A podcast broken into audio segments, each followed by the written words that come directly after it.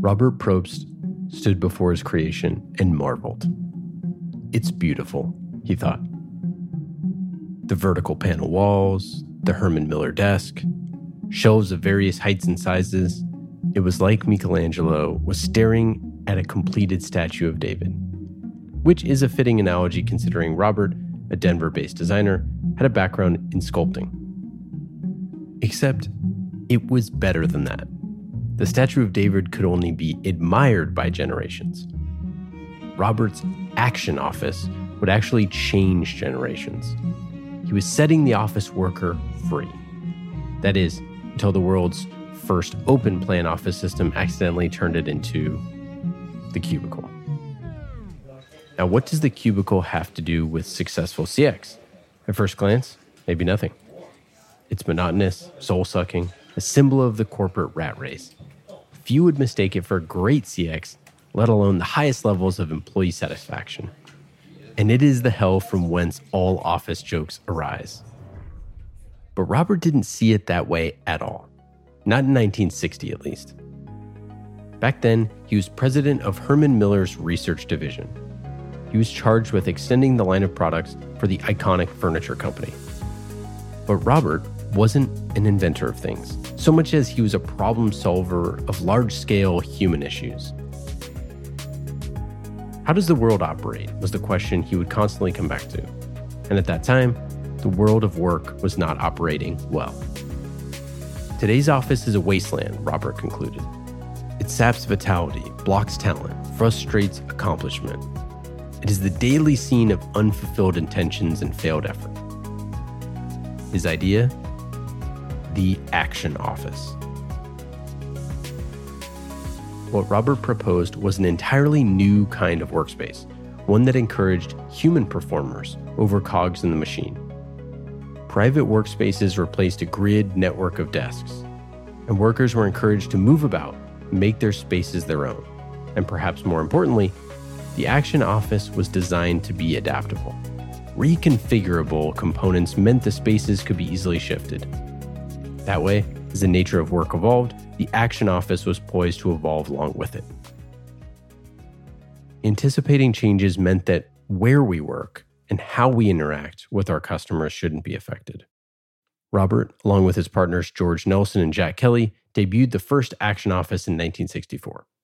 When companies said it was too expensive and stylized, he debuted the stripped down and more affordable Action Office 2 in 1968. The design was widely praised, with the New York Post declaring the old office was officially doomed. But as we all know, Robert Propst's statue of David, his magnum opus, became a Dilbert cartoon. Corporate America wasn't ready for his genius. So put away those TPS reports and loosen your tie, because today we're learning from history's what ifs and making the office a little more fun.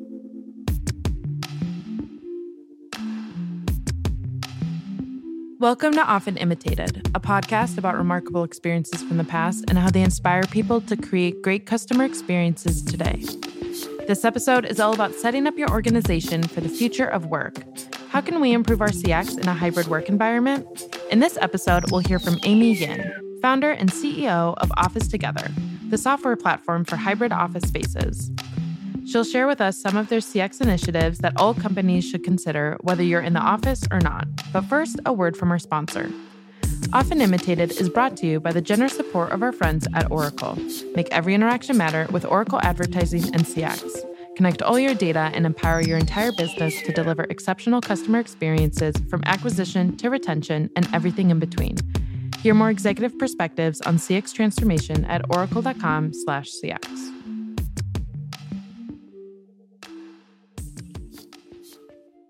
The story of the cubicle is, in some ways, a cautionary tale. Executives did not share Robert's vision to free up employees and make them human performers. Instead, they saw the Action Office as a way to improve their bottom line. The obtuse walls shifted inwards and became, well, cube like. And the blank canvas that was meant to inspire individualism just left people's brains feeling, well, blank. Robert lamented this in an interview just before his death in 2000. The dark side of this is that not all organizations are intelligent and progressive. Lots are run by crass people who can take the same kind of equipment and create hellholes. But Robert's theory behind the Action Office still endures.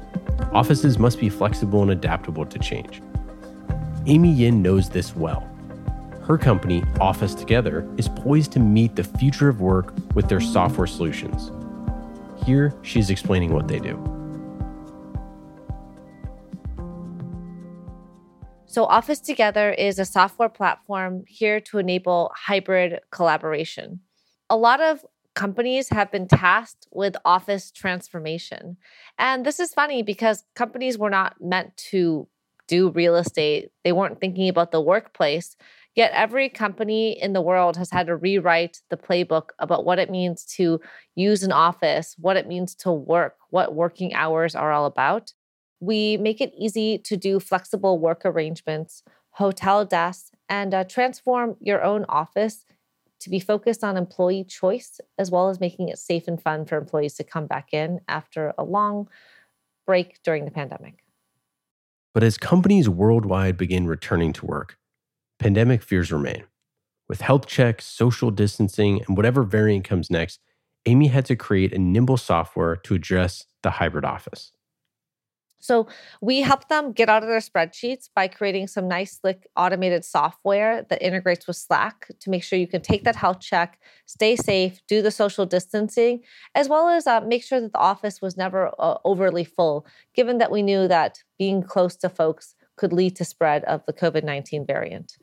So that was where Office Together started was really to make offices feel healthy, safe, and compliant. And um, we've really evolved in the last year since then. We want to make offices feel safe, but we also want to make offices fun again.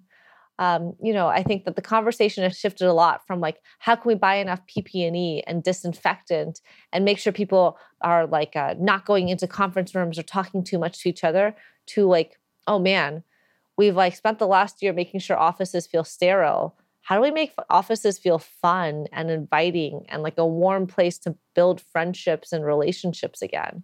And that's going to be a really interesting challenge because uh, it's totally uh, it's yet another office transformation, transforming from the sterile, safe office to the flexible yet fun office. And that's what we're here to support. Fun aside, there's a lot of nuance that comes into returning to work. Amy shares some insight into some of those emotional complexities of reopening the office. At the grassroots level, it's I go to the office and no one else is there.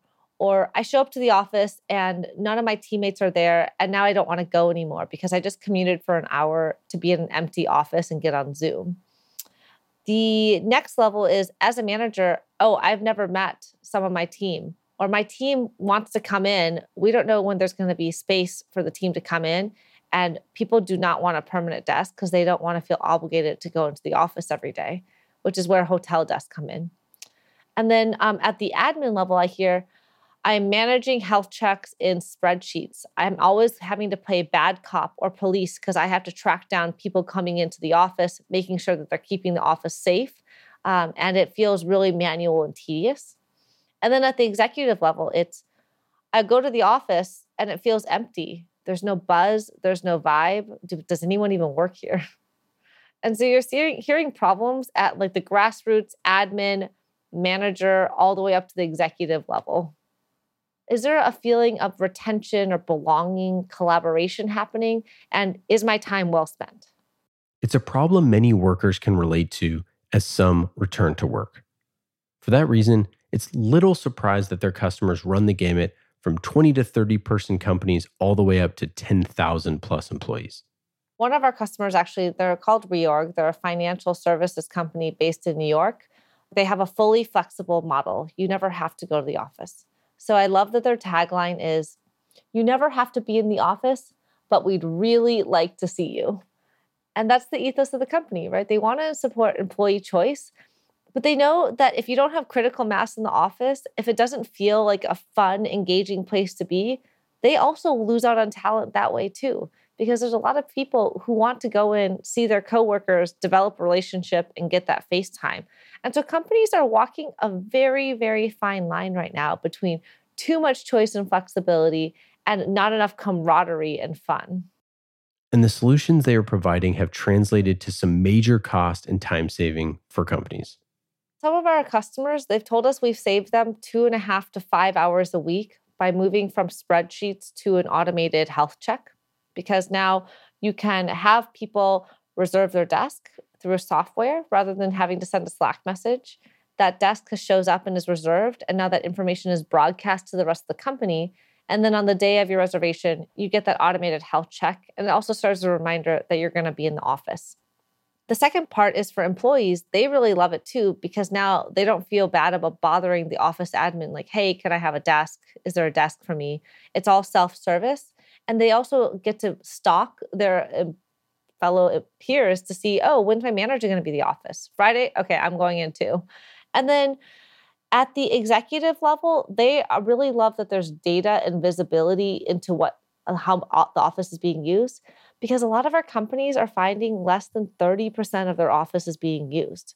And so we had some companies that uh, actually ended up getting more space because they realized that every day they were hitting capacity with the number of people going into the office. And then we have, have a lot of other companies on the other extreme where they have capacity for like 100 people and only 10 people are going in. And so it helps executives right size the amount of money they're spending on real estate, which is oftentimes 20% of your operating budget. So even reducing that by 50% represents huge cost savings that can go into R&D, that can go into salaries, that can go into better perks and benefits for employees. Since as far back as 1968, when Robert tried to make the action office smaller and more adaptable, Amy has noticed the continued downsizing of workspaces. I do feel like there's this really interesting trend in workplaces. So, like the shift from like factory work to office work, and how offices were just modeled after factories. Um, and then how you went from office, private offices to cubicles, cubicles to open floor plans, and now open floor plans to hotel desks. It's just like in every single stage, like less and less real estate per employee is dedicated because more and more knowledge and more and more resources are moved to the cloud. What Amy has recognized is that the future office is becoming less about the physical workspace and more about the digital workspace.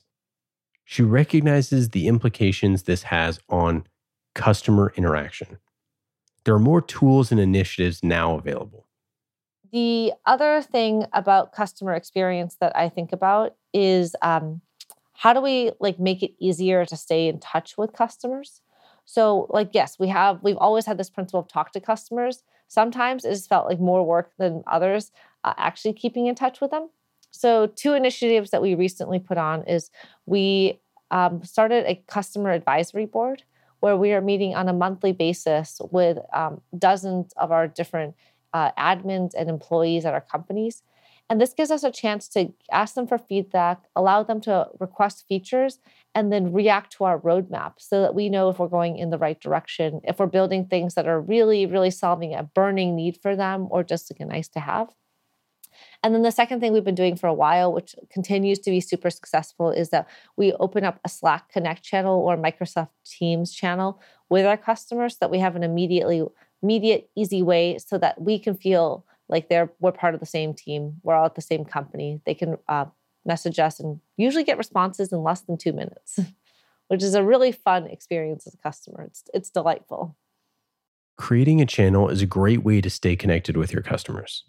It's personable, convenient, and makes everyone feel like they're working on the same team. It's a great first step to rehauling your CX. I would, for someone trying to rehaul CX, I would highly recommend getting on Slack Connect. It might feel a little chaotic managing everyone, but being able to direct message and give that instant feeling, similar to what Intercom did for websites, giving that to customer experience is so delightful versus sending someone an email, having getting like an automated Jira response feels very personal. And then number two, start a customer advisory board. It's a way to get your customers built in, it's brand loyalty, and that way everyone at the company can easily talk to customers with little overhead. Having a direct communication channel with your customers is the easiest way to figure out what they want, which, as CX leaders, is our North Star. What makes a great customer experience is when the company is really obsessed with what the customer wants. They have a tight feedback loop with the customer where the customer is driving the roadmap. Figuring out what to build shouldn't be hard if you're talking to customers because they'll just tell you what to build. They'll tell you what their problems are and you can figure out what a solution is.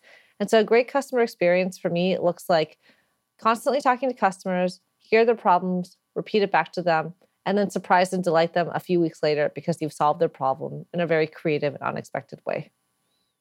So, what does the cubicle have to do with successful CX? Well, as Robert and Amy helped us see, it anticipates the changes to our work environments and the way that we interact with our customers. Hybrid work is here to stay, which means that we need to introduce communication channels into our CX. In the digital world, there's no cubicle to show up to. Heck, maybe you're taking customer calls from your bed some days, although I wouldn't recommend it. As the workplace has changed over the last century, the core tenets of how we interact with customers haven't. When we open communication channels and prioritize their needs, well, the future of work is pretty bright. And how we work is as important as the work itself. This podcast is brought to you by the generous support of our friends at Oracle. Make every interaction matter with Oracle Advertising and CX. Connect all your data and empower your entire business to deliver exceptional customer experiences from acquisition to retention and everything in between. Hear more executive perspectives on CX transformation at oracle.com slash CX. This is your host, Ian Faison, CEO of Caspian Studios. Thank you for listening to another episode of Often Imitated. If you like what you're hearing, stand up while you work today. Good for you. This podcast was narrated by me, Ian Faison, written by Ben Odo, and produced and edited by Mackie Wilson, Kellen Turnbull, and John Libby. You can hear more about our team at CaspianStudios.com.